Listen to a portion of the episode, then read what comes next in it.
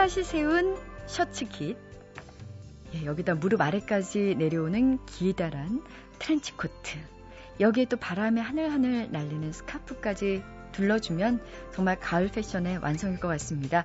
근데 여기에요, 또 이렇게 제목이 살짝 보이게 손 안에 책을 한 권 들어주셔야 진정한 가을 여자, 가을 남자가 됩니다. 뭐 명품 가방을 든 사람보다요 책 한 권 든 사람이 더 아름다운 계절이죠. 책마을 소식 한창원 교수님과 함께합니다. 교수님 어서 오십시오. 네, 안녕하세요. 네. 지난주에 가을 타신다고 하시면서 네. 이제 등산 다니신다 그랬잖아요. 네, 네. 근데 평일날 좀처럼 시간을 낼 수 없는 저 같은 직장인들 네. 어떻게 해야 될까요? 아왜저 심각하게 말씀드리는 네. 건데 저녁에 산 타면 안 될까요? 밤에? 네. 밤에요? 해본 소리입니다. 밤에 해본 소리고요. 네. 책을 읽으십시오. 등산이 소재로 된 책을 읽으시는 것도 좋다는 생각이 듭니다. 네. 교수님 저 웃자 완소리입니다. 네. 매일 밤 네. 책 읽는 거 아시잖아요. 네, 네. 그런데 책을 잘 골라 읽으셔야 돼요. 가을을 타시는 분이 책을 잘못 골라 읽으시면 계속 가을을 탑니다. 가을을 극복할 수 있는 책을 읽으셔야죠. 네. 그럼 오늘 극복하실 할 수 있는 책을 좀 권해주시겠습니까? 자, 오늘은 제가 좀 재밌는 책을 가지고 왔는데요. 우리가 최근에 디지털 치매라는 얘기 들어보셨죠? 디지털 치매. 디지털 치매. 예. 이래서 읽는 겁니다. 노래방에서 하도 노래를 부르다 보니까 이제 노래 가사를 기억한 노래가 하나도 아 없습니다. 외워서 못 부르잖아요. 그렇죠. 그다음에. 아, 이 있는 휴대폰으로 계속 전화를 하다 보니까 전화번호를 한 명도 기억을 못 합니다. 그게 디지털 치매 현상이에요. 그렇습니다. 아 그리고 너무 편해지니까. 내비게이션으로만 보고 길 찾다 보니까 똑같은 길도 계속 내비게이션 안 보면 못 갑니다. 아 진짜 그러네요. 네, 듣고 네. 보니까. 그래서 이런 디지털 치매가 나타난 현상이 우리가 계속적으로 정보에 자기 정보를 노출시키고 있는 겁니다. 솔직한 얘기로요. 아, 내가 누구한테 몇 번 전화를 하고 내가 어느 곳에 몇 번 가고 문득 친구 차를 찾는데 친구 내비게이션 눌러보면 이 친구 일주일 동안 어디 어디를 갔다 왔는지가 내비게이션에 다 찍혀 있습니다. 어머나. 그렇죠. 우리는 모르는 사이에 내가 더 편하고자 했던 건데 더 편하고 했던 게 점점 더 우리를 공개, 있는 거죠. 공개하고 그렇습니다. 있는 거네요. 내비게이션 중에서도요 실시간으로 우리의 교통 상황을 알 수 있는 내비게이션을 더 서비스를 더 요구하게 되지 않습니까? 더 편하려고. 네. 그러면 이 자기가 현재 어디 위치에 있는가를 다 알게 됩니다. 이게 이제 지금의 디지털 치매를 넘어서서 네. 우리가 아주 이제 모든 사람이 자기를 쳐다보고 있는 거죠. 요즘 그런 카페에서 어떤 한 사람이 디지털 일종의 따돌림 당한다는 얘기를 하지 않습니까? 그렇죠. 어떤 사람이 아파트 단지 새로운 아파트에 분양을 받아 갔는데 어 무슨 그 어, 따뜻하게 만드는 온그 효과를 가지고 여러 가지 원칙을 가지고 서로 이제 아파트 주민들끼리 예, 토론이 있었단 말입니다. 대부분의 아파트 주민들은 어떤 방식을 요구했는데 다른 사람이 왜 한쪽 방식만 얘기하느냐? 다른 방식도 좋은 게 있지 않냐고 네. 했다 올렸다가 6개월 만에 그 집을 팔고 나갈 수밖에 없는 상황이 됐대요. 왜 그러냐면 자기가 지금 현재 무슨 시험 공부를 하고 있고 그 다음에 어디를 다음에 여행을 가야 되는 정보까지 다 알아서 올리더라는 분입니다. 카페에다가. 아이고. 그 정도로 무서운 정도로 세상이 다 자기 자신을 쳐다보고 있다는 거죠. 그 이유가 뭐냐면 우리 모두가 너무 편하려고 컴퓨터나 음. 요즘 SNS 같은 SNS. 예, 거기에 자기 정보를 실시간으로 다 올리다 보니까 자기는 편하고자 올렸는데 그거를 자기도 모르는 모든 인류가 자신의 일거수일투족을 다 알게 된다는 겁니다. 그렇죠. 저도 사실 그 거의 디지털 치매 증상 중에 하나였는데요. 네. 그 하도 내비양과 대화를 많이 하잖아요. 내비게이션과 그렇죠. 또 예. 여자 목소리가 많이 나오다 네네. 보니까 저도 모르게 익숙해져서요. 어, 다 왔어 내려 이렇게 인간적으로 얘기해야 되는데 네. 제가 최종 목적지에 도착하셨습니다. 저도 모르게 친구들이 뒤에서 다들 넘어졌어요. 제 네. 말투까지 아, 디지털화 되더라고요. 뭐. 예, 네. 너무 네, 똑같죠. 똑같습니다. 네. 자, 제가 오늘 소개해드릴 책은 네. Burst라는 책입니다. Burst. Burst 무슨 네. 뜻이죠? 폭발이죠, 폭발. 일종의. 아, 네. burst. 네. burst. 네, 그렇게 아, 얘기하면 되는 건데 제가 써 예. 있네요. 그렇습니다. burst. 죄송합니다. burst. 예. 자, 앨버트 라슬로 바라바시라는 복잡계 네트워크 이론의 창시자 유명한 사람이죠. 이 복잡계 네트워크. 참 복잡계 네트워크. 굉장히 복잡하네요. 예, 이 링크란. 책을 썼던 분입니다. 아, 예. 그분인데요.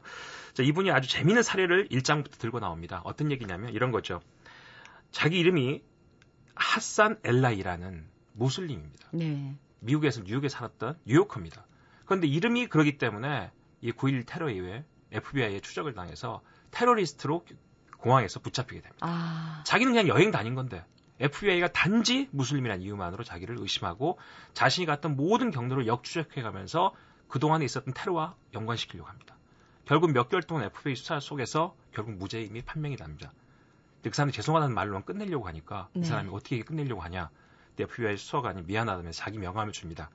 이 명함이 있는 자기한테 어떤 일을 당하든지 간에 연락을 주라. 그럼 어. 내가 모든 걸 당신이 다른 여행에서 이런 일을 당하지 않도록 해주겠다. 바로 이 주인공 하산 엘라이는 그 순간에 재밌는 생각이 듭니다. 알았다고. 그리고 와서는 그 다음부터 나가는 모든 여행에 출발할 때부터 그 사람한테 전화를 합니다. 나 이번 여행은 어디서부터 어디까지, 어디까지 간다. 간다. 네. 아. 그 얘기를 하다 보니까 이제 아주 편하게 FBI가 자신의 보디가드가 돼버린 겁니다. 오. 그러다 보다 한 번 더 생각하는 겁니다. 아예 그러면 내가 지금 어디서 뭘 하고 어디 여행 다니는가를 아예 홈페이지에 카페를 만들자. 그러면 전 세계 사람들이 나를 다 볼 거 아닌가. 차라리 그렇습니다. 역, 역으로. 네. 그래서 아. 지금 이분이 만든 사이트가 있습니다. 그 사이트에 들어가 보면 www.trackingtrendscience.net이라는 사이트인데요. 네. 그럼 그분이 지금 어느 곳에 지도 위에 빨간 화살표가 나온대요. 현 시간으로 그분이 실시간에 어디 있는 얘기가 다 나온다는 겁니다. 그러니까 역으로 자기가 나 그렇게 노출될 바에야 내가 노출하고 말겠다. 당당하게 내가 노출을 선택하겠다. 그렇습니다. 어떻게 보면 그게 우리가 얘기하는 지금까지 미니 홈피와 SNS가 바로 그 역할입니다. 네. 사람들에게 알리고 싶은 거죠. 음. 자기가 뭐 하고 있다는 혹시 얘기를. 이 책에는요. 그 네. 그 매번 원하지 않는 정보를 제공받아야만 했던 그 FBI 요원의 그 사람은 그 이후부터 정말 충실하게 그 네. 역할을 해줬다고 합니다. 와 대단하네요. 이렇게 우리가 모두가 각자 그런 통계를 계속 데이터를 만들다 보면은 인류가요 이제는 모든 정보를 공유하게 되다 보니까 어떤 비슷한 행동 역학이 발견된답니다. 오. 어. 그게 멱함수 법칙이라는 건데요. 네. 그 법칙만 알게 되면 인간이 그 다음에 어떤 행동을 할 것인가를 예측할 수 있다. 그래요? 네. 바로 그 인간들이 똑같은 행동을 효과적으로 갑자기 한순간에 동시에 분출시키기 때문에 촛불 시도 나올 수가 있다. 뭐 이런 얘기죠. 아, 그래서 제목도 벌스트인가 봐요. 예. 그 개개인의 행동 양식이 네. 동일한 집단 형식으로 왜 그러냐면 모든 사람들은 효율적으로 살기 때문에 그렇습니다. 아. 효율성을 따지게 되는데요. 예전에는 혼자 효율성이었거든요. 요즘 효율성을 따지기 위해서 우리가 아침에 집에서 나가기 전에 인터넷을 들어가서 내비게이션을 봅니다. 어디 길이 막히나. 그래서 저는 그런 생각 들어요. 어떤 분하고 운전을 가다가 내비게이션에서요, 실시간 내비게이션에서 우측 길이 막힌다고 하잖아요. 그럼 그 길로 가야 됩니다. 왜? 모든 사람들이 그 길 안 가기 때문에. 오... 그게 볼스트거든요. 그렇군요. 네. 근데 왜 그럴 때도 있잖아요. 그러니까 막히는 이유가 네. 어, 예를 들어서 대형 교통사고가 났다. 네. 이럴 때는 그쪽으로 가도 막히죠. 그쪽으로 막히니까 그럴 때는 판단을 제대로 해야 그렇습니다. 되고 네. 거기서 또 선택의 기로에 그렇습니다. 놓이게 되는군요. 네. 모든 사람들이 효율적인 판단을 하고 효율적인 판단할 수 있는 데이터를 공유하고 있기 때문에 사람들의 행동은 동시에 갑자기 폭발적인 음. 견역기를 갖게 된다. 근데 궁금한 게 있습니다, 교수님. 어, 이렇게 모든 것들이 공개되고 네. 또 이렇게 버스트의 저자처럼 본인이 역으로 공개할 수도 있고 네. 그렇지만 인간에게는요 자기 자신만의 어떤 요새를 쌓고 싶은 그런 네. 내밀한 욕망 같은 것도 있지 않을까요? 그러려면 정말 요즘 사회에서는요 네. 아무런 디지털 장비를 안 써야 됩니다. 아예. 예. 왜 그러냐면 자기는 아무런 그런 의욕이 없지만 강남거리 지나다니면 CCTV에 다 찍힙니다. 자기가 어디 있는지를. 자기는 찍히고 싶지 않거든요. 네. 하지만 자기도 모르게 자기가 어느 시점에 서울 어느 지역에 있었는지 서울 사람들이 다 안다는 겁니다, 이제는. 그렇기 때문에 지금 그렇게 살 수가 없습니다. 그냥 지리산 구석에 혼자 들어 집 짓고 사는 수밖에 없는 상황이 되는 거거든요. 그렇군요. 네. 예. 아, 더 쓸쓸해지는 이유는 네. 뭐죠? 그래서 오늘... 이 볼스트한 책을 네. 한번 보시면 네. 그 속에서 우리가 정보를 나름대로 통제하고 극복할 수 있는 방법이 조목조목 정리가 되어 있습니다. 아, 인간의 행동 속에 숨겨진 법칙들을 네. 이 책을 통해서 좀 잘 살펴보다 보면 예외적인 것도 좀 발견할 수 있을 것 같고요. 그렇습니다. 예. 어, AL 바바 바라바시. 바라바시. 아, 참 네. 이름도 어렵네요. 버스트. 꼭 한번 읽어보겠습니다. 다음 주에 다시 뵐게요. 네, 감사합니다.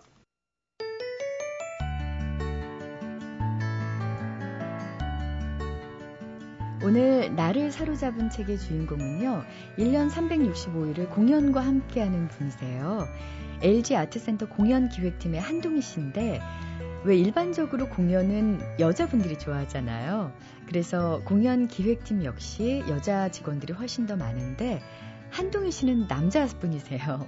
공연이 끝나야 퇴근하기 때문에 다른 직장인들보다 퇴근도 늦고요. 주말에도 일해야 될 때가 많지만 보고 싶은 공연, 또 만나고 싶은 아티스트들을 접할 수 있는 즐거움이 비교할 수 없을 정도로 크다고 합니다. 근데 한 가지 아쉬운 점, 공연 일이 워낙 바빠서 입사 전보다는 책을 많이 읽지 못한다는 건데요.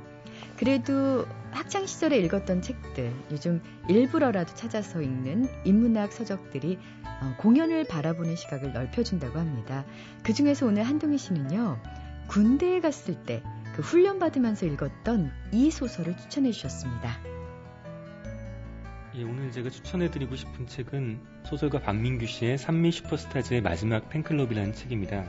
어, 주인공은 이제 인천에서 태어난 인천 토박이에요. 중학생이 되던 시절에 82년도 우리나라의 프로야구가 출범하게 됩니다. 그래서 인천에도 이제 프로팀이 생기는 게 그게 이제 산미 슈퍼스타즈라는 팀이에요. 굉장히 응원을 열심히 하게 되는데 이 팀이 너무나도 못하는 거죠. 항상 꼴찌만 거듭하게 돼요. 그래서 평범하게 살다 보면은 그냥 산미 슈퍼스타처럼 되고 말 거라는 생각을 하게 되고 그래서 열심히 공부를 하고 해서 명문대에 들어가고 또 좋은 직장까지 가지게 돼요. 그러다가 이제 가정에서 이제 버림받고 또 회사에서도 이제 IMF 구조조정이 되면서 실직하게 됩니다.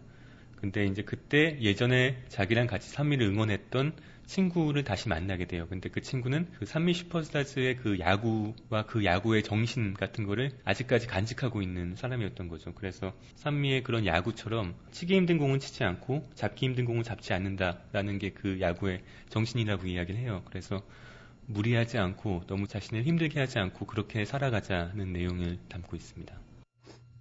네. 그 남자들은요, 군대에서 읽은 책들이 참 평생토록 기억에 남는다고 하던데, 한동희 씨도 그런가 봅니다. 특히나 이 책을 읽었던 시기는 대학 졸업하고 한창 진로 때문에 고민하던 중이라 마음에 와닿는 대목이 한두 군데가 아니었다 그래요. 결과적으로 지금의 직업을 택하는 데도 많은 도움이 됐다고 하던데요. 박민규의 산미 슈퍼스타즈의 마지막 팬클럽 중에서 한동희 씨가 일종의 자극을 받았던 문장이 있었다고 하네요. 그 주인공이 프로의 사회에서 열심히 살아보려고 꼴찌 안 하려고 발버둥 치다가 그것에 대해서 자유로워지는 계기가 되는 장면이거든요. 그 친구가 그거를 깨우쳐 주고요. 읽어보겠습니다. 신경 쓰지 마. 회사 잘린 거. 나는 아무 대답도 하지 않았다. 다시 약간의 분노와 패배감, 불안 같은 것들이 재구성된 지구의 표면 위로 떠올라왔다. 처음 널 봤을 때 내 느낌이 어땠는지 말해줄까? 어땠는데? 9회 말 투아웃에서 투스트라이크 3볼 상황을 맞이한 타자 같았어. 너 4년 내내 그렇게 살았지? 내 느낌이 맞다면 아마도 그랬을 거야. 그리고 조금 전 들어온 공, 그 공이 스트라이크였다고 생각했겠지? 삼진이다. 끝장이다. 라고. 바보야. 그건 볼이었어. 볼? 투 스트라이크 포볼.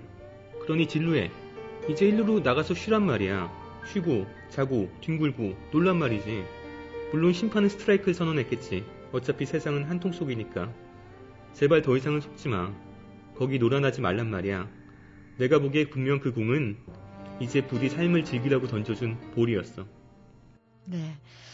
아, 참. 조금 여유 있게 기다릴 걸. 그쵸? 어, 직업을 택하게 만들어준 계기가 바로 이 책이라고 한동희 씨가 얘기했어요. 음, 한동희 씨야말로 정말 산미 슈퍼스타즈의 마지막 팬클럽의 영원한 팬이 아닐까 싶은데요. 세상을 단 1도라도 다른 시각으로 바라보고 싶은 분들께 산미 슈퍼스타즈의 마지막 팬클럽 강력 추천하셨습니다.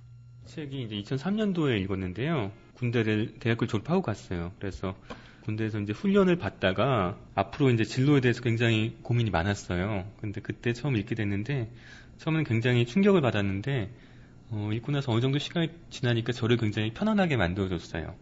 사실 어, 대학을 다닐 때는 자기 나름대로 철학도 생기게 되고 그런데 막상 취업을 하고 사회에 나가려고 보면은 그런 거를 완전히 다 잊어버리게 되고 내가 거기에 맞춰야지. 그 회사가 원하는 인재가 돼야지. 그렇게 생각을 해서 완전히 그동안 배웠던 걸 깡그리 까먹게 되는 것 같아요. 그래서 저도 그런 과정을 거쳤는데 꼭 그게 옳은 것만은 아니다. 네가 선택하고 네가 행복한 길을 찾아가는 것이 맞다는 생각이 들었고요.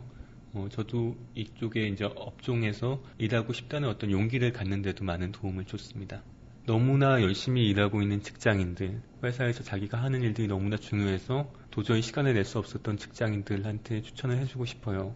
이 책을 읽고 자신을 좀 더 자유롭게 풀어줄 수 있게 만드는 저를 그렇게 만들어준 책이기 때문에 다른 분들도 그렇게 만들어줄 수 있을 거라는 생각이 들어요. MBC 라디오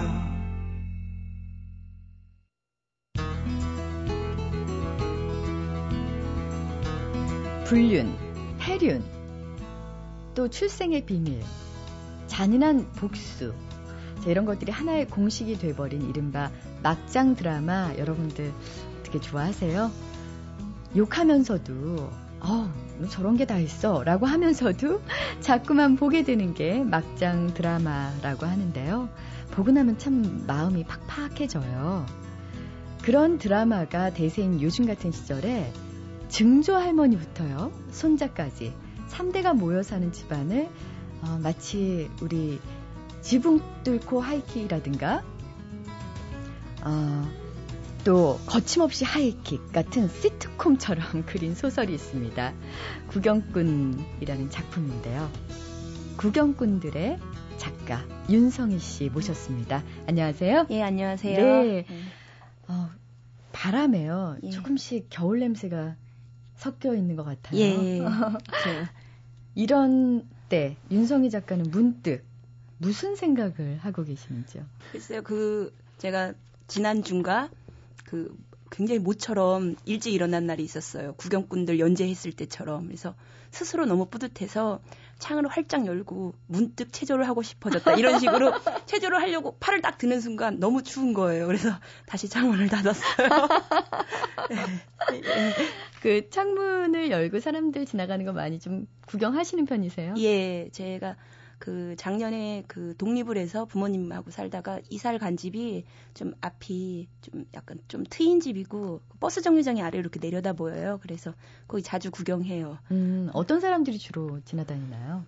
그 여름에는 약간 할아버지 할머니 분들이 버스를 타진 않는 것 같아요. 그냥 종일 거기를 앉아 계시는 분들이 사람 구경하러. 예, 근데 좀 재밌더라고요. 그래서 저는 그분들을 창문 위에서 이렇게 예, 구경하기도 하고 또 재밌는 게 제 맞은편 집에 그 3층 집의 옥상에 평상이 있는데 거기서 이렇게 사람들이 삼겹살을 자주 구워 먹어요. 그거를 좀 제가 자주 구경해요. 제가 정말 문득 이런 질문을 드린 이유는 구경꾼들이라는 이번에 11년 만에 장편 예. 내셨잖아요. 여기 어, 146페이지에 이제 뭐 그 화자죠. 예. 손자인 내가 문득 아무하고도 말을 하고 싶지 않았습니다. 문득 잠을 자고 싶었습니다. 문득 학교에 가고 싶지 않았습니다. 이런 문장을 만들면서 자꾸 중얼거리다 보니 정말로 학교에 가기 싫어지고 예, 뭐 이런 현상이 예. 나타난다라는 어, 문장이 예, 있어서 예. 저도 뜬금없이 질문을 드려봤는데요. 소설 제목이 구경꾼들이에요. 예. 제목으로 쓰기에는 조금 엑스트라 같은 느낌이 들거든요. 아, 예. 어, 왜 이런 제목을 예. 붙이셨을까요? 아, 제가 좀 그 다른 단편들도 제목을 조금 약간 이렇게 단어들로 짓는 걸 좋아하기도 하고요. 그다음에 예전에 그 제가 좋아했던 어떤 그 구절인데요. 구경꾼들은 자신만의 역사가 없다라는 문장을 좋아했어요. 근데 음. 그 구경꾼들은 자신만의 역사가 없다를 음, 한 주인공의 입장에서 보면 자신만의 역사가 없으니까 쓸쓸할 것 같지만 그걸 바라보는 계속 구경꾼이 누군가의 구경꾼이 되고 또 누군가의 구경꾼이 된다면 그게 굉장히 사슬처럼 얽매이면서 나는 내 역사가 없고 타인의 역사가 있는데 오히려 거꾸로 타인의 역사를 보다가 내 역사를 이해하게 되는 아. 그런 순간을 찾아오는 게 과연 있지 않을까 그것도 이야기 속에서 그러다 보니까 이 주인공 아이에게 그런 걸 만들어주고 싶었어요. 이 주인공은 가정 자기 집 아버지부터 부모님 이런 가족을 구경꾼처럼 바라보는 거일 수도 있지만 실제로 우리 독자들은 그 주인공을 구경꾼의 눈으로 또 바라보는 것이고 부모님은 또 세계 여행을 하면서 구경꾼의 눈으로 바라보는데 그 엽서를 통해서 또 아이 아들이 부모님을 또 바라보게 되는 거고 이런 구조를 예, 그 이런 구조의 소설을 쓰고 싶다 보니까 그런 제목까지 예, 아, 생각하게 되었어요. 우리는 누군가의 인생에 늘 구경꾼이고 예, 어떻게 보면 그 인생의 역사를 만들어 주는 사람일 수도 있다라는 예, 생각이 예, 드네요. 예. 이 소설 사실 작가의 말을 저는 맨 나중에 읽는 편인데요. 굉장히 동감하는 부분이 있어서 미리 좀 말씀을 예. 우리 처- 청취자분들을 예. 위해서 읽어드리고 싶은데 정말 우리는 자신을 어느 정도까지 경험할 예. 수 있는 것일까? 겨우 한 귀퉁이 정도만 볼 수 있는 것이라면 그 나머지는 누가 보는 것일까? 예. 그 나머지 이야기들은 어디를 떠돌게 되는 것일까? 나는 늘 그것이 궁금했다. 예. 그래서 이 소설을 쓰기 시작하신 건가요? 예, 예. 그게, 어, 저도 이런 의문을 처음에는 안 가졌는데 소설을 쓰다 보니까 아무리 써도 솔직히 말하면 잘 모르겠는 거예요. 제가 한 사람의 인생을 진짜 어떨 때는 외로움에 빠뜨렸다, 막 죽고 싶게도 만들었다 하는데도 소설을 다 마지막 문장까지 쓰면 잘 모르겠어요. 그래서 그 모르겠는 상태가 굉장히 어느 순간 괴롭기도 하고 그리고 그걸 단어로 표현할 수가 없는 거예요. 그러다 보니까 제가 이제 내린 결론은 그것이 다 모를 것이다. 그러니까 그런 것들을 모르는 걸 우리가 빤히 쳐다보고 그것이 나머지의 부분이 세상 어딘가에 들어가서 돌고 돌고 있는 것이 아닐까. 뭐 그런 생각이 들었어요. 그래서 그러니까 사물하고 말 뭐 이런 기억들은 돌고 도는 것이 아닐까. 내가 간직하고 있다고 여겼기 때문에 이해를 잘 못하는 것이 아닐까라는 그런 생각이 들어서 예, 그렇게 쓰게 되었습니다. 그렇게 예. 잘 모르겠는 인생을 예, 어쩌자고 이렇게 등장인물을 많이 예. 만드셔서 예. 지금 하여튼 이 가족 구성원만 10명이거든요. 예. 나머지도 사실 가족이 아니다 뿐이지 예. 뭐그 김대리도 출연하고요. 또뭐 전학생도 예. 또 출연하고 뭐 새벽마다 3시면 어김없이 편의점에 들리는 그 좀 괴기스러운 예. 여자도 예. 있고 뭐 가족만 아니다 뿐이지 사실 등장 인물 중에 똑같은 비중을 가진 한 인물이라는 생각이 예. 들었는데요. 어 증조 할머니부터 같이 예. 살잖아요. 예. 물론 이제 중간에 이제 여러 명이 예. 사라지게 예. 됩니다만은 갑자기 윤성희 씨는 식구가 대가족이었을까 이런 의문이 들더군요. 아, 아, 근데 아니에요. 그냥 오, 저 어렸을 때 오빠 하나 있고요. 그렇게 뭐 대가족이 아니고 친척이 아주 많아서 북적대거나 그러지도 않는데 그냥 그 항상 머릿속으로 소설을 쓸 때 그 어떤 이미지 같은 거를 떠올려요. 어떤 소설 소설마다 그런데 이 구경꾼들에서 떠오르는 이미지는 10인용 식탁이었어요. 그래서 10인용 식탁에서 밥을 먹는 장면을 머릿속에 두고 소설을 쓰게 되다 보니까 등장인물이 좀 많아졌어요. 그런데 그런 어떤 개인적인 경험이 전혀 없는 상태에서 예. 증조 할머니라든가 또는 할머니, 외할머니 예. 그리고 대책 없이 정말 아, 자동차 사고 이후 예. 어, 여행을 떠나는 음, 부모님 이런 또 뭐 큰 삼촌, 작은 삼촌 또 또 누가 있었죠? 그리고 고모. 예. 또 나. 예. 이거 어떻게 대가족을 예. 이렇게 예. 이미지만으로 예. 어, 등장인물을 만드실 수 있었을까? 그냥 나라는 아이를 생각한 다음에 어, 이 아이가 어떻게 이 아이에게 어떤 삼촌이 있으면 재밌을까? 이 아이에게 어떤 고모가 있으면 이렇게 거꾸로 생각을 아 거꾸로요? 예, 예. 아, 예. 그렇게 하다 보니까 좀 인물이 많아지게 되는 거예요. 맨 처음에는 그러니까 이런 거죠. 뭐 고모만 그러니까 증조 할머니는 거꾸로 고모가 방을 혼자 쓰면 재미가 없는 것 같은 거예요. 그러다 보니까 증조 할머니가 탄생하게 된다. 이게 다 역으로 그렇게 해서 인물이 나오게 돼요. 그래서 저는 여기 있는 등장 인물들은 사실은 굉장히 평범하고 우리가 어디서든 볼 수 있는 음. 인물인데 이걸 극적으로 만들어주는 어떤 장치, 계기 중에 하나가 예. 인물들의 죽음. 예. 죽음들은 참 어이없이 찾아오던데요. 예. 좀몇 가지 설명 좀 해주세요. 어, 예. 제가 그 이 소설을 처음에 이제 사- 생각할 때 그 가족 이 많은 후에 계속 줄어드는 구조이기 때문에 그런 걸 이제 죽음을 견디는 아이에 대해서 쓰고 싶었어요. 근데 그 죽음이 어, 아주 우연적이고 느닷없었으면 좋겠다는 생각이 들었던 거예요. 그래서 큰 삼촌이 그러니까 온 식구들이 교통사고를 당했을 때 큰 삼촌이 죽었다면 전 그런 죽음은 좀 원하지를 않았어요. 그러니까 아 우리 다 같이 살았다라는 안도의 한숨을 쉴 때 너무나 어이없이 자살하려는 여자의 밑에 깔려서 죽게 된다거나 예 그다음에 음 할아버지 같은 경우는 어떤 그 아이의 목숨을 구해주다가 예 죽게 화장실에서 된다, 예 또? 화장실에서 죽게 된다거나 그럴 때 좀 제 생각에는 이 할아버지의 죽음은 좀 더 못 살렸지만 그 할아버지가 병원에 누워 있는 동안에 전 국민이 할아버지를 살아나기 원하는 이런 그런 환타지적인 분위기를 좀 만들어지고 싶긴 했어요. 아마 그 즈음에 그런 아이에 대한 어떤 기- 그런 사회적으로는 그런 기사 너무 많이 나오고 네. 해서 좀 그런 영향을 받지 않았나라는 생각도 들기도 성추행을 예, 당하는 예, 아이 그 여자아이를 예. 할아버지가 용감하게 구출하다가 예, 이제 목숨을 그렇죠. 잃게 예, 되는 예, 거죠. 예. 그런데요, 이런 죽음 앞에서 가족들이 보이는 태도는 참 어떻게 보면 뭐 통곡하거나 예. 너무 애달파하거나 이런 게 예. 아니라 좀 덤덤하다는 생각이 들거든요. 예. 소설은 이제 이런 것 같아요. 주인공이 아무리 슬프다고 해도 사실 독자들은 아, 슬프세요 이렇게 하지 않아요. 그러니까 슬픔을 발뺄 때 독자들이 되게 슬퍼하는 게 있다고 생각해요. 저는 그래서 그 물론 죽음을 견뎌서 그들이 통곡하는 장면이 있겠지만 그런 장면을 삭제하고 그 다음에 그것을 견디는 어떤 다른 방식, 예, 그런 것들이 있어야지 좀 예, 어떤 소설의 울림이 있지 않나라는 그런 생각도 들고요. 그 다음에 음, 어떤 슬픈 일을 겪을 때 그것을 울음으로 극복하면 되게 단순해진다고 생각해요. 하나밖에 없는 거예요. 슬픔을 해결할 수 있는 방법이. 근데 그것을 울음 다음의 문제로, 그러니까 그것을 웃음으로 처리할 때는 사람마다 다 달라요. 거기에 각 기 갖고 있는 인생관이 드러난다고 생각을 해요. 그래서 인물을 이렇게 울게 만드는 것보다는 그것을 극복하게 하는 예, 음. 그런 방법에 좀 더 주목하게 되죠. 예. 이후의 방법에 예. 더 주목하신다는 예. 얘기인데 아무래도 슬픔을 혹은 죽음을 극복하는 그 방법은 인물들을 통해서 윤성희 작가의 어떤 철학이 어, 들어간 게 아닌가 예. 싶은데 여기서도 예. 그 아버지 어머니가 네. 느닷없이 예. 배낭을 챙겨서 예. 지구 반대편으로 예. 여행을 떠난다는 거죠. 예. 큰 삼촌의 사망 예. 이후에 여행이라는 것이 네. 우리 윤성희 작가에게는 어떤 의미인가요? 어, 제가 여행을 좀 좋아하기도 하고요.